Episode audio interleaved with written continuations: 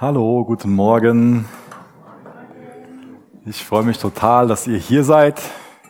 Ich freue mich auch sehr, dass du eingeschaltet hast im Livestream. Und es ist sehr, sehr kostbar, dass wir uns schon jetzt auch durch äh, die Texte, die wir ähm, gesungen haben, schon vorbereiten durften ähm, auf einiges, womit wir heute ähm, ja im, im, im Text konfrontiert werden aus Matthäus 25. Ähm, das äh, wird ein spannendes Thema sein, um drüber nachzudenken. Und ich denke, das ist wichtig, dass wir uns regelmäßig wieder herausfordern lassen, auch über sowas nachzudenken, was uns vielleicht im ersten Moment so ein, ein bisschen unangenehm ist. Und zwar wird es heute Morgen um das Gericht gehen. Ich weiß nicht, wie gerne du über das Gericht nachdenkst. Vielleicht, wenn dir jemand etwas Böses getan hat, dann äh, ist das vielleicht eine ganz nette Vorstellung, dass der andere dafür gerichtet wird, aber dass wir auch Rechenschaft ablegen müssen und gerichtet werden, ist uns vielleicht kein Gedanke, der uns so angenehm ist. Ist klar. Im letzten Jahrhundert wurde der Internationale Gerichtshof in Den Haag gegründet. Da werden Kriegsverbrecher ähm, für ihre Taten zur Rechenschaft gezogen kann mir jetzt nicht vorstellen, dass es irgendjemanden im Raum gibt, der sagt, so, das sollte man abschaffen. Und ich denke, da sind wir uns alle einig, dass wir sagen, das ist gut, dass Kriegsverbrecher für ihre Taten zur Rechenschaft gezogen werden. Das ist wichtig. Lass uns mal drüber nachdenken. Was, was würde das über Gott aussagen, wenn Gott die Möglichkeit hätte, gerecht zu richten und uns Menschen, jeden Einzelnen, einfach das ganze Leben lang mit jeder Ungerechtigkeit fortkommen lassen würde. Was würde das über Gott aussagen? Wenn er zu jeder Ungerechtigkeit einfach sagen würde, okay, ähm, schwamm drüber. Ist es denn richtig, wenn Ungerechtigkeit aufblüht, dass man einfach sagt, okay, das kann einfach so weiter, weiter wachsen? Und ich glaube, ähm, eine Sache, die Gott in unser Herz gelegt hat, ist dieser Sinn nach Gerechtigkeit. Wir sind in Gottes Ebenbildlichkeit geschaffen und er hat einen Gerechtigkeitssinn in uns hineingelegt. Und wenn wir Ungerechtigkeit sehen, dann nehmen wir wahr, hier ist was aus den Fugen geraten und es soll Gerechtigkeit wiederhergestellt werden. Das ist ein Wunsch, der in uns ist. Und es ist gut, dass dieser Wunsch in uns ist, diese Sehnsucht nach Gerechtigkeit. Und das ist ja unser christlicher Glaube, dass wir sagen, da gibt's einen Messias, ein, ein König, der wiederkommt und der die ganze Welt wieder ins Lot bringen wird. Der wirklich echte Gerechtigkeit und echten Frieden wiederherstellen wird. Und wir glauben, dass diese neue Welt, diese neue Schöpfung, neuer Himmel, neue Erde gerade geboren wird und dass alle, die auf Jesus vertrauen, Teil davon sein werden. Dass Jesus Pförtner dieser neuen Welt sein wird. Das ist christlicher Glaube. Am Ende der Zeiten wird Gott als Richter vor uns stehen. Und es ist nur gut, dass es seinem Wesen entspricht, dass er für Gerechtigkeit sorgt. Was würde das über ihn aussagen, wenn er nicht für Gerechtigkeit sorgen würde? Wenn Verbrechen gegen die Menschlichkeit ungesühnt bleiben würden? Aber das macht Gott nicht einfach so, ohne uns vorher Vergebung anzubieten. Und das ist Gottes Plan A. Gott jagt uns Menschen nach. Er bietet uns Vergebung an. Und Gott war bereit, selbst für unsere Schuld zu sühnen in Jesus Christus. Er hat Jesus, seinen Sohn, für uns geopfert. Jesus, der Sündlose, starb für dich am Kreuz. Und wenn du darauf im Glauben vertraust, dann bist du gerettet. Und dann ist das kein Gericht, vor dem du Angst haben musst, dann bist du gerettet. Und das ist ganz normal, dass dieses ganze Thema Gericht, dass das für eine gewisse innerliche Erschütterung sorgt. Also ich schließe mal von mir einfach auf, auf andere. In mir sorgt das für eine gewisse Unruhe. Das erschüttert mich, darüber nachzudenken. Das ist normal, das ist gut so. Es wäre ja schlimm, wenn wir dem gegenüber, ja, einfach so gleichgültig eingestellt wären. Bevor wir jetzt in den Text einsteigen und bevor ich aus Matthäus 25 ab Vers 31 lese, bete ich noch mit uns. Vater, danke für dein Wort. Danke, dass du uns Wahrheit in deinem Wort offenbarst. Danke, dass du willst, dass wir uns retten lassen, dass wir auf dich vertrauen. Du hast alles dafür getan, was getan werden muss, damit wir Teil von dieser neuen Welt, von dieser neuen Schöpfung, die gerade geboren wird, sein dürfen. Danke, dass du uns damit hineinnehmen willst. Danke, dass du uns nicht einfach nur verwirfst, weil wir nicht so leben, wie du dir das vorstellst. Und danke, dass du uns nachgehst, uns immer wieder Vergebung anbietest. Ich bitte dich, dass du uns dabei hilfst, heute Morgen in unsere Leben hineinsprichst, was es bedeutet, versöhnt und barmherzig zu leben und unser ganzes Leben auf dich hinzuleben. In Jesu Namen. Amen. Wir lesen mal den ersten Abschnitt, ähm, Vers 31 bis Vers 33 lese ich aus Gottes Wort. Wenn aber der Sohn des Menschen kommen wird in seiner Herrlichkeit und alle Engel mit ihm, dann wird er auf seinem Thron der Herrlichkeit sitzen. Und vor ihm werden versammelt werden alle Nationen, und er wird sie voneinander scheiden, wie der Hirte die Schafe von den Böcken scheidet und er wird die Schafe zu seiner Rechten stellen, die Böcke aber zu seiner Linken. Das ist jetzt ein Ausschnitt aus ähm, der letzten Predigt, die Jesus seinen Jüngern hält, vor der Kreuzigung. Das Thema ist ihm wichtig. Er gibt das seinen Jüngern mit auf den Weg, auch in Bezug auf seinen nahenden Kreuzestod. Er gibt seinen Jüngern mit auf den Weg, dass er tatsächlich der Herr der Herrlichkeit ist, der auch von seinem Thron der Herrlichkeit die Menschen gerecht richten wird. Ein ungerechter Richter ist eine ganz schlimme Vorstellung. Ein willkürlicher Richter ist eine ganz schlimme Vorstellung. Aber Gott ist gerecht. Er ist ein gerechter Richter. Und Jesus spricht diese Worte in die Leben von Jüngern hinein, die bald sehr in ihrem Handeln versagen werden. Die sind jetzt schon drei Jahre mit ihm unterwegs und in drei Tagen wird er am Kreuz sterben. Er, der Sündlose, der ewige Sohn Gottes, ist seit drei Jahren mit ihnen unterwegs und wir sollten jetzt eigentlich bei ihnen ja, uns ein anderes Verhalten vielleicht auch vorstellen. Wo ich darauf hinaus will, ist, der eine verrät ihn, der andere verleugnet ihn, die anderen lassen ihn im Stich. Und Jesus weiß, was da auf ihn zukommt in drei Tagen. Dieses von Gott verlassen sein. Diese ganzen Leiden. Aber er hat ganz fest diese Perspektive. Ich bin der Menschensohn. Ich bin der Herr der Herrlichkeit. Und zukünftig werde ich mit meinen Engeln. Das ist seine Perspektive, die er hat, die er zu Recht hat, weil er Gott ist. Aber zu dem Zeitpunkt hat er darauf verzichtet, auf, auf göttliche Privilegien. Ist Mensch geworden. Stirbt am Kreuz für dich und mich, damit er uns mit dem Vater versöhnen kann. Was für eine krasse Vorstellung, was für eine krasse Liebe. Dass jemand, der der rechtmäßige Richter Gott ist, der Schöpfer ist, dem wir gehören, für uns am Kreuz stirbt, damit wir versöhnt werden können, damit für unsere Schuld gesühnt werden kann. Das zeigt seine, seine Gnade, seine Liebe. Und Jesus wird als König und auch als Richter die ganze Menschheit dann in zwei Gruppen teilen.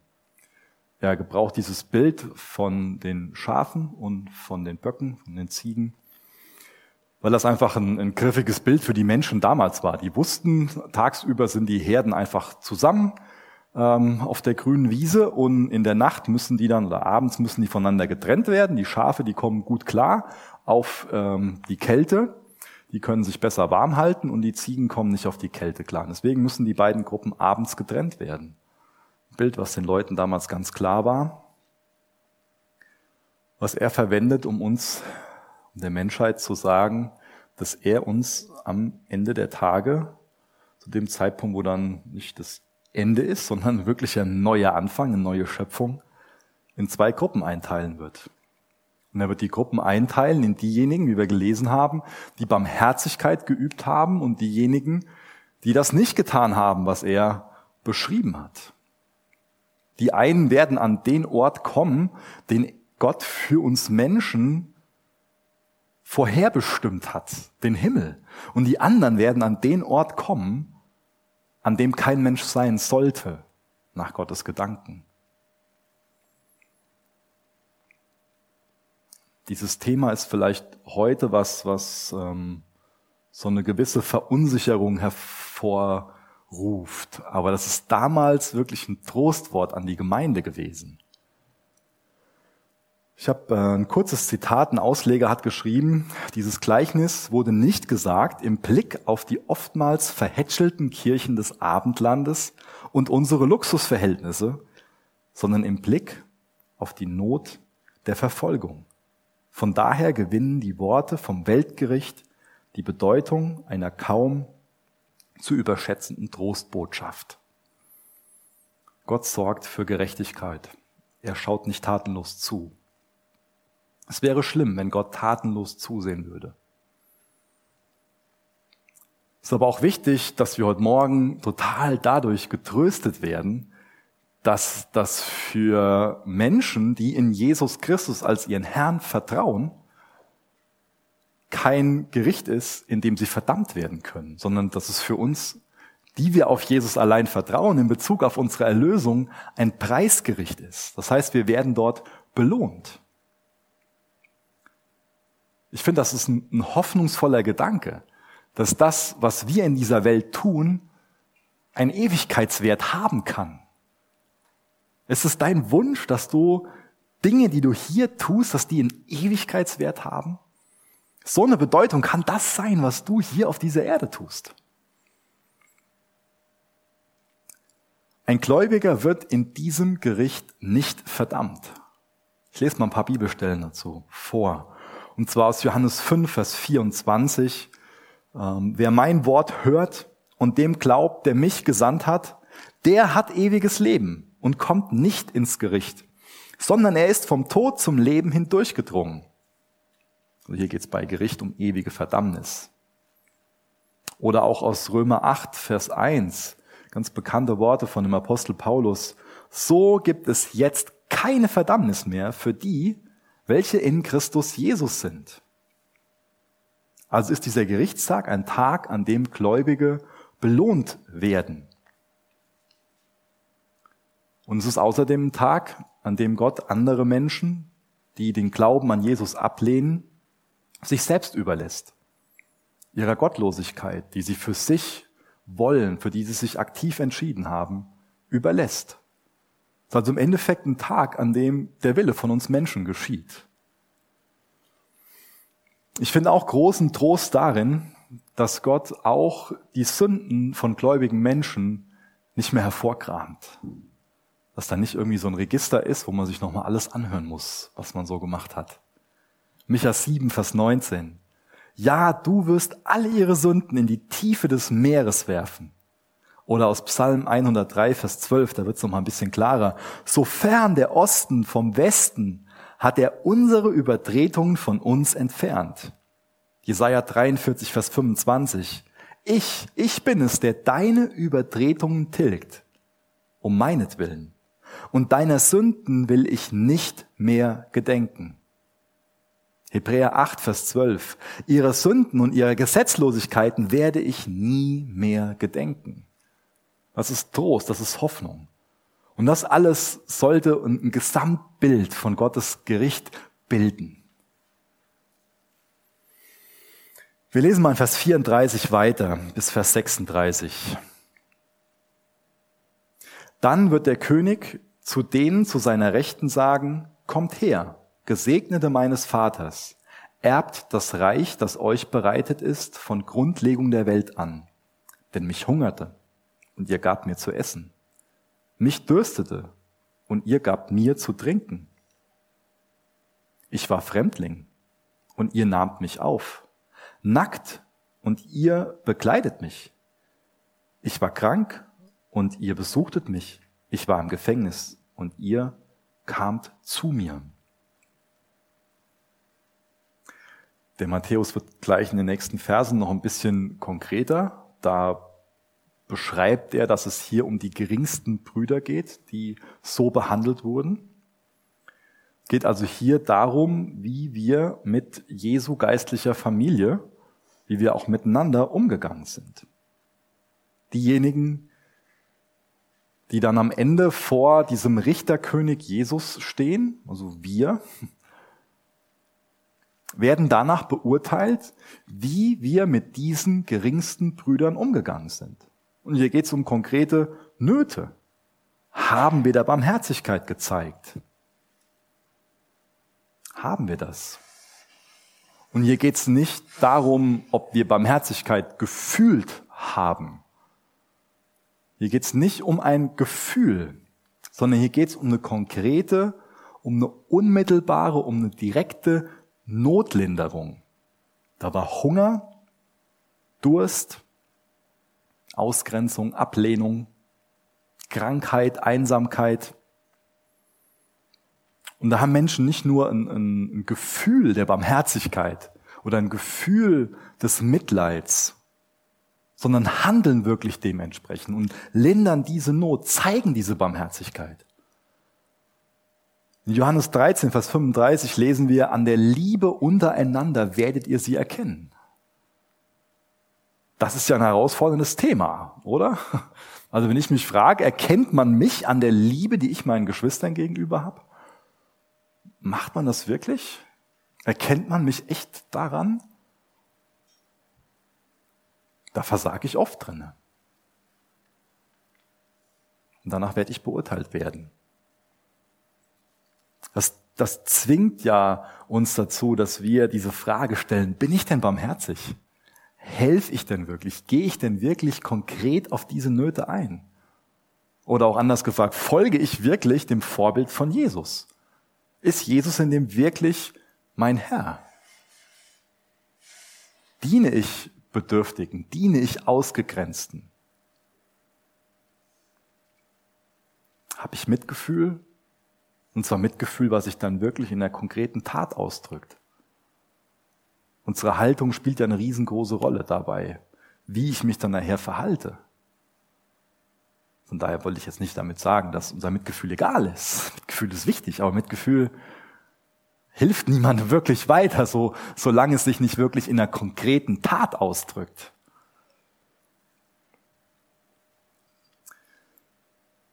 Vielleicht kommt dir jetzt schon dieses Wort Werksgerechtigkeit in den Sinn. Vielleicht denkst du jetzt schon so, Micha, hm, sind wir nicht aufgrund von unserem Glauben gerettet? Sind es nachher dann doch unsere Werke von dem, was du uns jetzt hier erklärst? Mein wichtig ist, dass es dass es rettender Glaube ist.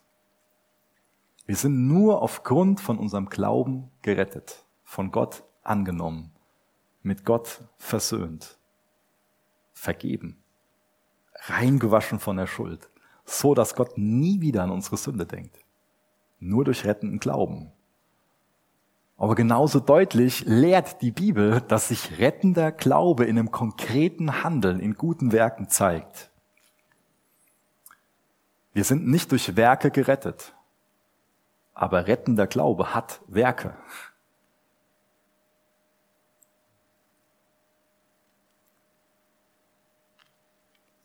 Vers 37 bis Vers 39.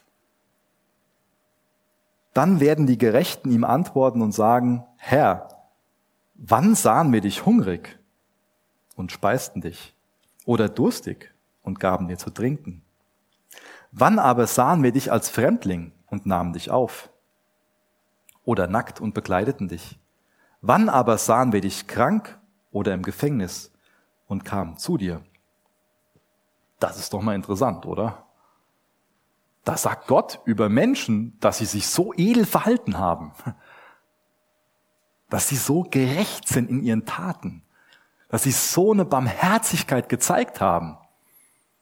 Das bekommen diese Menschen von Gott gesagt und die sind vollkommen überrascht davon. Wann haben wir das denn gemacht? Was sagt das denn über die Personen aus, die so gehandelt haben? Jemand Religiöses macht etwas, Irgendwas macht er, um dann vor Gott gerecht dazustehen. Er macht irgendwas, um sich den Himmel zu verdienen, plump ausgedrückt.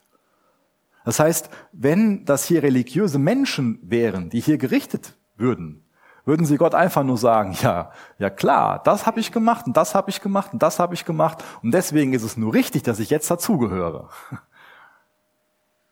Aber das sind Personen, die ein neues Herz bekommen haben. Wenn wir auf, auf Jesus vertrauen in Bezug auf unsere Erlösung, wenn wir Jesus also sagen, ja, ich habe Verfehlungen, ich habe Übertretungen begangen und ich bin ein Sünder, ich bin getrennt von dir, und ich vertraue auf Jesus Christus, dass er für mich am Kreuz gestorben ist. Und ich will ein Leben leben, das ist mein Wunsch, meine Absicht, was auf Jesus ausgerichtet ist, was ihn ehrt. Dann bist du wiedergeboren und dann bekommst du ein neues Herz. Ein neues Herz. Aber dieses Herz ist nicht so, dass du dadurch komplett ähm, plump ausgedrückt neu proklamiert bist. Wo ich darauf hinaus will, was ich beschreiben will, ist, du bekommst ein Herz, also einen Muskel. Und vielleicht hattest du schon mal oder kennst auf jeden Fall jemanden, der einen Arm gebrochen hat oder ein Bein und wenn das dann drei, vier Wochen im Gips ist, was passiert mit den Muskeln? Die werden in der Zeit bestimmt nicht wachsen, sondern äh, man muss danach auf jeden Fall Übungen machen und muss den Arm neu trainieren, damit der Arm wieder genauso leistungsfähig ist wie vorher. Und Gott gibt uns ein Herz. Das ist ein, ein kleines Herz am Anfang. Und wie trainierst du diesen Muskel? Wie, wie wächst der Muskel? Wie trainierst du diese Barmherzigkeit? Wie? Kommt da Gleichgültigkeit hinein und dieser Muskel wird ganz schlaff und untrainiert und verkümmert? Oder wird dieses neue Herz, entwickelt sich das? Wird das, wird das stark und, und gesund? Oder hängst du selbst dieses neue Herz wieder an Dinge, die keinen Ewigkeitswert haben? Oder die vielleicht auch sogar selbstsüchtig sind? Und ich finde das sehr interessant. Die sind überrascht davon, weil sie von Herzen so gelebt haben. Das heißt, sie haben nicht irgendwie was berechnet und gesagt, wenn ich jetzt das und das mache, dann ist es gut für mein Seelenheil. Die haben verstanden, meine Werke spielen im sogar das Seelenheil keine Rolle. Es ist wichtig, sich richtig zu verhalten, ja, aber aus einem erneuerten Herzen, ohne dass es kalkulierend ist, ohne Gott zum Schuldner zu machen. Gott, ich habe jetzt treu mitgearbeitet, ich habe dir das und das, ich gebe dir jeden monatlichen Zehnten und ich mache das und ich muss mach das und deswegen musst du mich gesund machen und mir ein problemfreies Leben geben. Das wäre jetzt ein religiöses Denken, aber kein christliches Denken. Jemand anderes würde vielleicht auch gute Werke tun, einfach berechnend für sein Selbstwertgefühl. Es fühlt sich ja gut an, was Gutes zu tun. Aber die haben aus einem erneuerten Herzen, aus einer Wiedergeburt heraus gehandelt. Nicht kalkulierend. Einfach in der Beziehung zu Jesus. Weil sie Liebe haben. Wow. Vers 40. Und der König wird antworten und zu ihnen sagen, wahrlich, ich sage euch, was ihr einem dieser meiner geringsten Brüder getan habt, habt ihr mir getan. Ich können wir uns dieses Szenario so vorstellen, dass die auferstandenen Christen neben Jesus stehen. Und er deutet auf sie, wenn er das sagt, wahrlich, ich sage euch, was ihr einem dieser meiner geringsten Brüder getan habt, habt ihr mir getan. So wie sie den geringsten Brüdern gedient haben, haben sie Jesus gedient. Vers 41. Dann wird er auch zu denen zur Linken sagen, geht von mir, Verfluchte, in das ewige Feuer, das bereitet ist dem Teufel und seinen Engeln. Denn mich hungerte und ihr gabt mir nicht zu essen, mich dürstete und ihr gabt mir nicht zu trinken. Ich war Fremdling und ihr nahmt mich nicht auf. Nackt und ihr bekleidet mich nicht. Krank und im Gefängnis und ihr besuchtet mich nicht. Diese Personengruppe wurde, wird vom König verurteilt weil sich ihr Glaube nicht in diesen konkreten Handlungen gezeigt hat, nicht in diesen konkreten Handlungen unter Beweis gestellt hat, weil diese Frucht des Glaubens nicht in ihrem Leben da war und es dadurch auch gezeigt hat, dass der Glaube nicht da ist. Und was ich interessant finde hier bei diesen Versen ist, dass jetzt nicht irgendeine konkrete moralische Verfehlung, eine konkrete Handlung rausgepickt wird, unterstrichen wird und gesagt wird, ihr habt das und das getan und das ist so verwerflich. Ich weiß nicht, wie, wie du insgesamt über Sünde denkst. Aber wenn ich über Schuld, über Sünde nachdenke, dann denke ich meist eher an Dinge, die ich bewusst gemacht habe wo ich jetzt von weiß, dass es absolut falsch war. Für mich geht es bei Sünde meist um das, was ich tue. Aber hier geht es bei Sünde um das, was man nicht getan hat. Also um das Gute, wo man aber von wusste, was einem klar war, hier kann ich was Gutes tun, das wird hier als eine Verfehlung unterstrichen. Und deswegen ist es wie bei ganz, ganz vielen Themen wichtig, dass wir diese Begriffe aus der Bibel definieren lassen und ein biblisches Bild davon gewinnen und vielmehr auch so darüber nachdenken und uns diese Frage stellen. Wo, wo ist denn, wo habe ich denn normal einen Blick für Gutes, was ich tun kann und ich mach's einfach nicht? Und das passt halt wieder auch in den Gesamtzusammenhang von Matthäus 25, dass es in diesem Kapitel so sehr um Gleichgültigkeit geht. Weil wenn ich jetzt was sehe, wo ich Gutes tun kann, wenn ich einen geringen Bruder sehe, eine geringe Schwester, die total leidet und ich bin dem ihr gegenüber oder ihm gegenüber absolut gleichgültig, dann werde ich auch nichts machen. Aber wir sollen an der Liebe untereinander erkannt werden. Und Jesus wünscht sich so sehr, dass wir an der Liebe untereinander erkannt werden, dass wir da konkret handeln.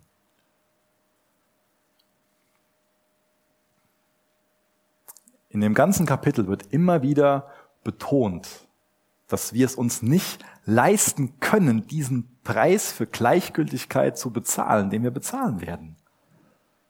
Der Preis für Gleichgültigkeit ist viel zu hoch. Wir werden davor gewarnt, dass wir gleichgültig gegenüber Jesus sind, dass wir gleichgültig gegenüber seiner Rückkehr sind, gleichgültig, gleichgültig gegenüber dem Wirken vom Heiligen Geist sind. Konkret in den letzten Versen ging es darum, dass wir Verwalter sind, dass Gott uns Ressourcen anvertraut hat, materielle, aber auch geistliche, dass er uns die gute Nachricht anvertraut hat. Und den Ressourcen, den materiellen und den geistlichen gegenüber, sollten wir nicht gleichgültig sein. Die sollten wir feiern und einsetzen zu seiner Ehre. Hier werden wir gewarnt vor Gleichgültigkeit bedürftigen Menschen gegenüber, aber auch verlorenen Menschen gegenüber. Das sollte uns doch mitnehmen, herausfordern.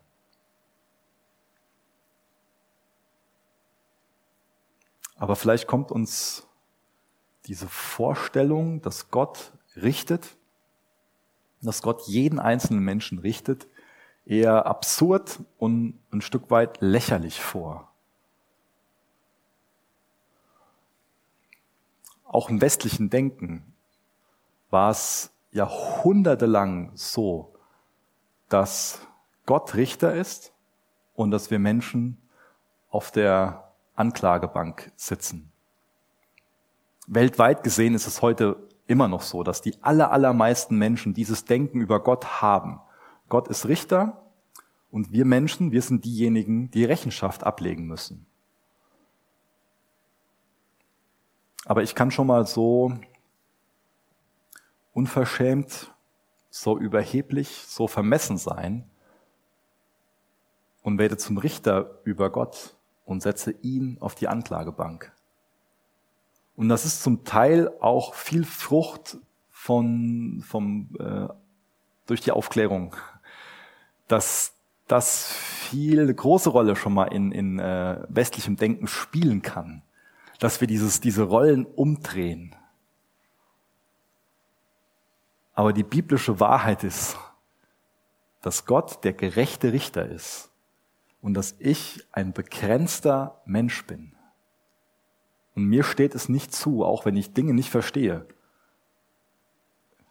Wir Menschen verstehen gewisse Dinge nicht. Wenn ich gewisses Leid sehe, Krankheit sehe, Tod sehe, wenn ich gewisse Entwicklungen sehe, verstehe ich die zum Teil nicht. Aber das darf ich Gott überlassen. Ich sollte nicht selbst Gott spielen und meinen, ich kann ihm sagen, wie es besser wäre und dass er nicht richtig handelt. Als Mensch bin ich ihm gegenüber rechenschaftspflichtig und nicht er mir. Er ist Gott und ich bin ein Mensch, ein Geschöpf. Er ist wirklich weise. Ich bin nicht wirklich weise. Er ist allwissend. Er ist allmächtig. Er ist die Liebe. Ich bin nicht die Liebe. Ich habe selbstsüchtige Motive. Bin nicht immer barmherzig, gnädig. Er ist es.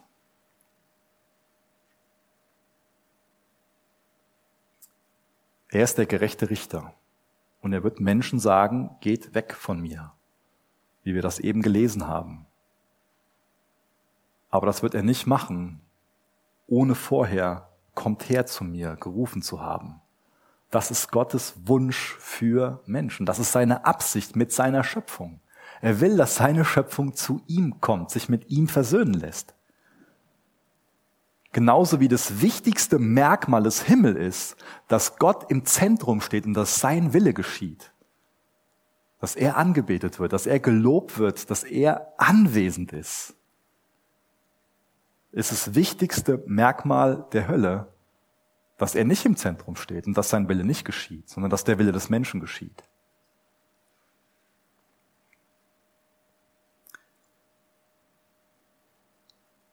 Ich denke, wir machen schon mal einen Fehler, wenn wir an äh, auch gleich ähm, gemeinsam Abendmahl feiern.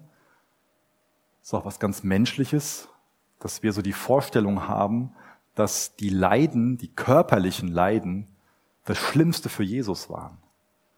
Aber das, wo Jesus wirklich und die körperlichen Leiden waren unvorstellbar schlimm, das will ich nicht schmälern. Aber das Grausame, da wo Jesus durch die Hölle gegangen ist, das war das von Gott verlassen sein.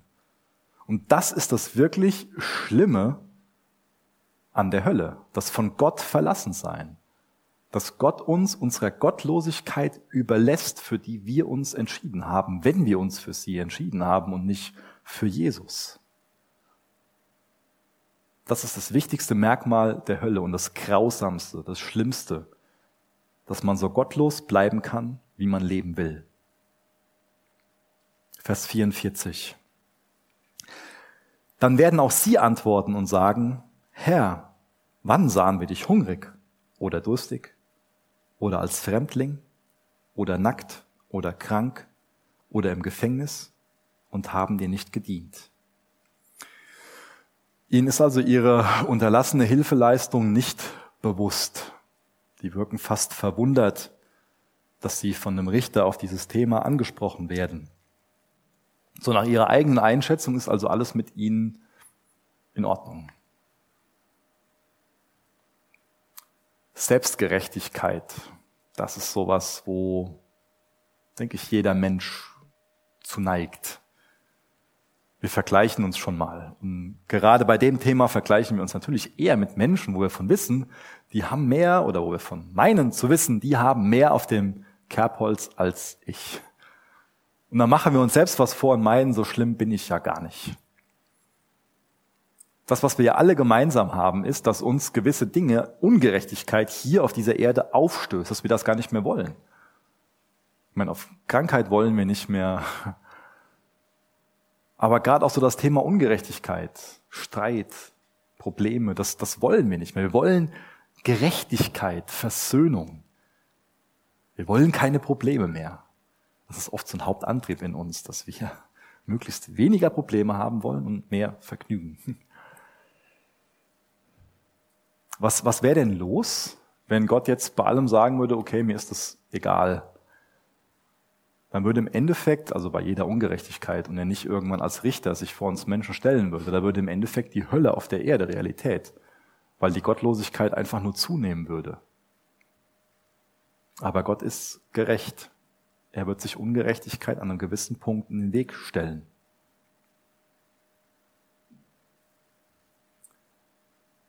Und wenn Ungerechtigkeit nicht gesühnt würde, würde Sünde mit in die neue Schöpfung hineingenommen. Und da wäre das dann immer wieder der gleiche Kreislauf. Und immer wieder das Leben, was wir im Jetzt haben. Aber Gott wird das umsetzen, was er ursprünglich auch schon vor dem Sündenfall als Plan für seine Schöpfung hatte. Wir werden allein durch den Glauben gerettet und allein durch den Glauben mit hineingenommen in diese neue, vollkommene Schöpfung. Neuer Himmel, neue Erde. Und es ist so wichtig, dass wir dieses Thema Glauben richtig verstehen. Dass wir das nicht nur eingrenzen und sagen, ja, Glaube bedeutet eine verstandesmäßige Zustimmung zu gewissen, zu einer gewissen Doktrin, zu einer gewissen, zu einem gewissen Lehrsatz oder zu einer, zu einer Weltanschauung. Dem stimme ich zu, zack, bin ich dabei. Beim Thema Glaube geht es um, um Beziehung zu Jesus. Und in der Beziehung das versteht jeder, ist Vertrauen so ein wichtiges Thema. Ohne Vertrauen keine Beziehung. Und die Beziehung zu Jesus, die entsteht, wo Vertrauen auf ihn gesetzt wird, wo gesagt wird, ja, ich stimme dem zu. Ich bin ein verlorener Sünder ohne dich. Aber du bist stellvertretend am Kreuz gestorben. Du hast den Platz eingenommen. Du, der gerechte, ewige, vollkommene Sohn Gottes, hast den Platz eingenommen, hast die Schuld gesühnt, die ich verursacht habe. Und aufgrund von diesem Vertrauen bekommen wir das neue Herz, was ich beschrieben habe. Und daraus entstehen Werke. Die Werke sind eine Frucht von diesem Glauben. Es geht nicht, das betone ich jetzt zum zweiten Mal, das weiß ich, aber das ist auch wichtig, dass ich das betone. Es ist keine Werkgerechtigkeit. Es ist allein der Glaube, der rettet. Aber rettender Glaube hat Werke. Und ich glaube, dass diese Werke vor allen Dingen dann entstehen, wenn wir den nächsten Aspekt lernen.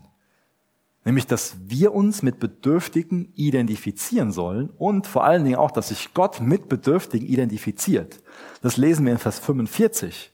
Dann wird er ihnen antworten und sagen, wahrlich, ich sage euch, was ihr in einem dieser Geringsten nicht getan habt, was ihr einem dieser Geringsten nicht getan habt, habt ihr auch mir nicht getan. Jesus identifiziert sich also hier mit den Bedürftigen, mit den geringsten Brüdern und Schwestern. Über uns ist es oder ist eine ganz wichtige Wahrheit, dass wir moralisch und geistlich gesehen arm sind, nackt sind, ausgegrenzt, krank und gefangen. Siehst du dich selbst so? Weißt du das über dich, dass das dein Zustand ist ohne Jesus? Wenn wir alle verspüren bestimmt eine gewisse Unsicherheit, eine gewisse Scham. Wir sehnen uns dazu zu gehören. Wir wollen angenommen sein. Wir alle nehmen in unserem Leben so Symptome von dieser geistlichen Krankheit wahr. Wir sind gefangen in uns selbst. Und deswegen kam Jesus, um uns diesen Glauben, diese Versöhnung, diese Vergebung anzubieten. Jesus hat sich mit uns identifiziert. Das hat ihn nicht kalt gelassen. Er ist nicht gleichgültig gegenüber uns. Das ist an sich das, was wir gleich im Abendmahl feiern. Dass Gott uns gegenüber nicht gleichgültig ist. Ich bin Bedürftigen gegenüber schon mal gleichgültig. Aber Gott ist mir gegenüber nicht gleichgültig. Er identifiziert sich mit mir. Er war bereit, die Herrlichkeit, die er beim Vater hatte, göttliche Vorrechte hinter sich zu lassen, Mensch zu werden, Teil von dieser Schöpfung zu werden. Er kann das nachspüren, was wir mitmachen in dieser Welt. Er hat sich selbst entäußert, ist ans Kreuz gegangen, war bereit vom Vater verlassen zu sein, war bereit, durch die Hölle zu gehen. So sehr identifiziert er sich mit uns. Da ist keine Spur von Gleichgültigkeit. Aber wenn wir, muss von mir sprechen, wenn ich Bedürftige sehe, bin ich schon mal gleichgültig.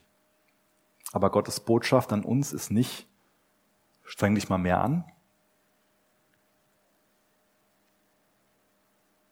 Gottes Botschaft an uns ist auch nicht, du willst ja gar nicht. Er sagt uns auch nicht einfach nur selber Schuld, sondern Gott fragt mich persönlich und er fragt dich persönlich, darf ich dir helfen? Das ist eine ganz andere Haltung. Ich habe die Überzeugung, dass der Schlüssel für echte Barmherzigkeit Empathie ist. Identifikation mit den Leidenden.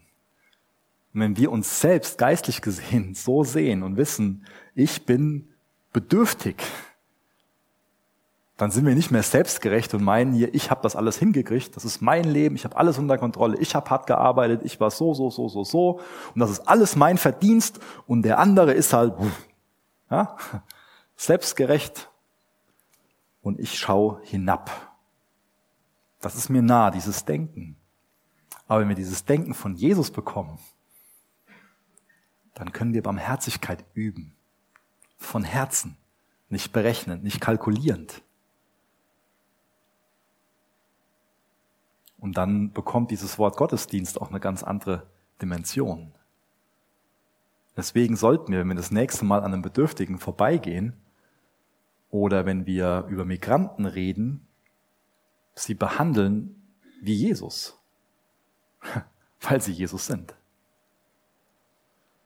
Und diese werden hingehen zur ewigen Strafe, die Gerechten aber in das ewige Leben. Dieses ewige Leben wurde für die geretteten Menschen vorbereitet. Aber in Vers 41 haben wir nicht davon gelesen, dass die Hölle für Menschen vorbereitet wurde. Die Hölle wurde geschaffen für den Satan und für seine Dämonen, für die gefallenen Engel. Wir finden keinen biblischen Hinweis dafür, dass die Hölle für Menschen vorbereitet wurde. Aber wenn ein Mensch auf Satan hört und seinen Wegen folgt, dann führen sie ihn dahin. Wenn wir auf Jesus vertrauen, dann führt er uns ins ewige Leben.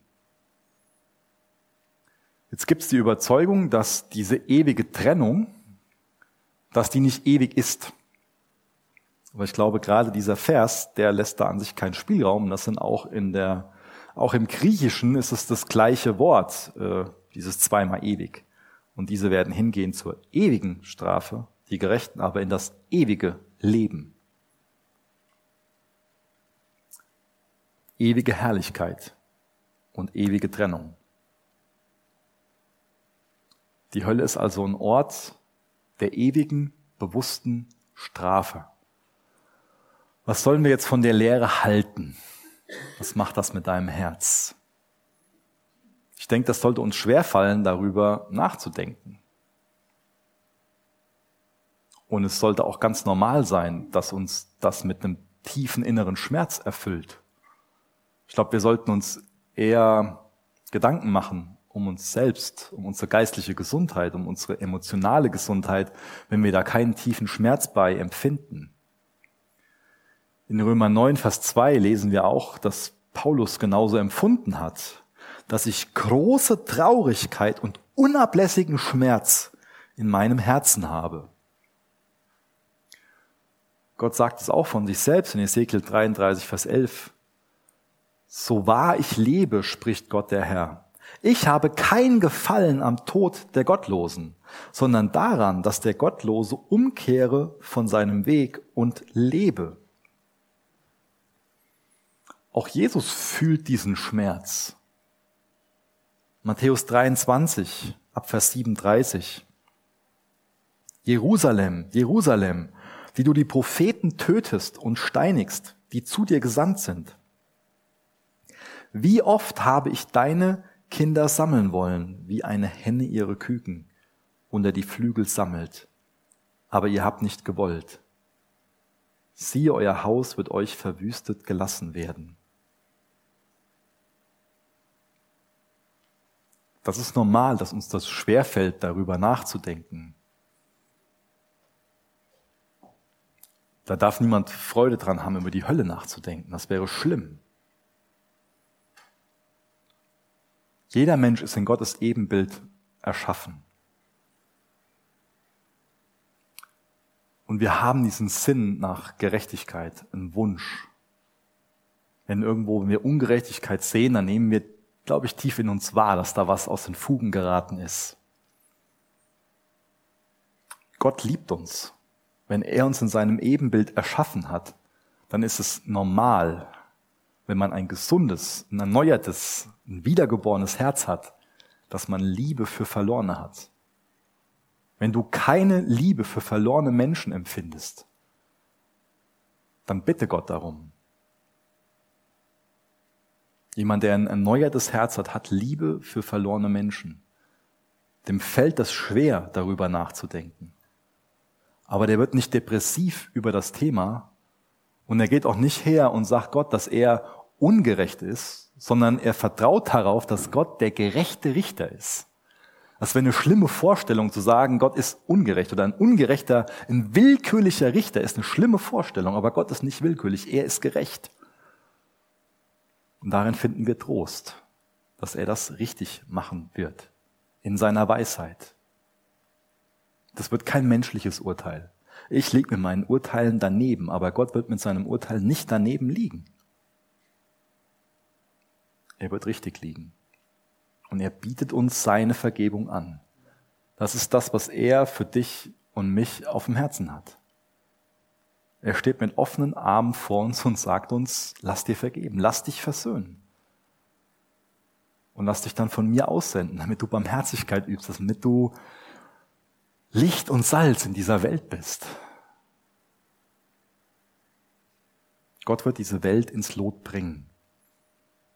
Wie wirkt sich das Bewusstsein dieser Tatsache auf dein Verhalten aus?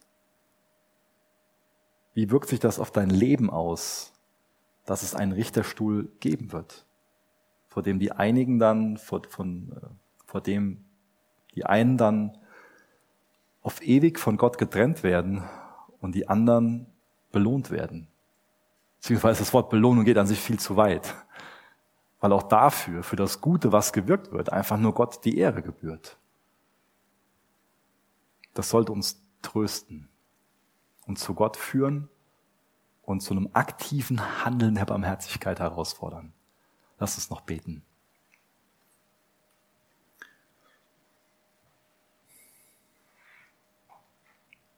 Vater, danke, dass du barmherzig bist.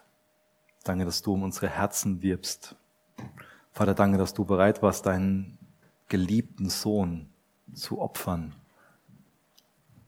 um Gerechtigkeit herzustellen, damit wir wieder mit dir versöhnt leben können. Jesus, das war deine Schöpfungsabsicht, dass Mensch und Gott versöhnt miteinander leben. Dass der Mensch dir vertraut, Hilf uns allen im Vertrauen auf dich zu wachsen. Danke, dass du uns deine Barmherzigkeit, deine Vergebung anbietest. Rühr uns da an, wo wir gleichgültig sind. Gleichgültig dir gegenüber oder unserem Nächsten gegenüber. Führ uns dahin, dass wir unser ganzes Vertrauen auf dich setzen und dich und unseren Nächsten mit unserem ganzen Leben lieben. Amen.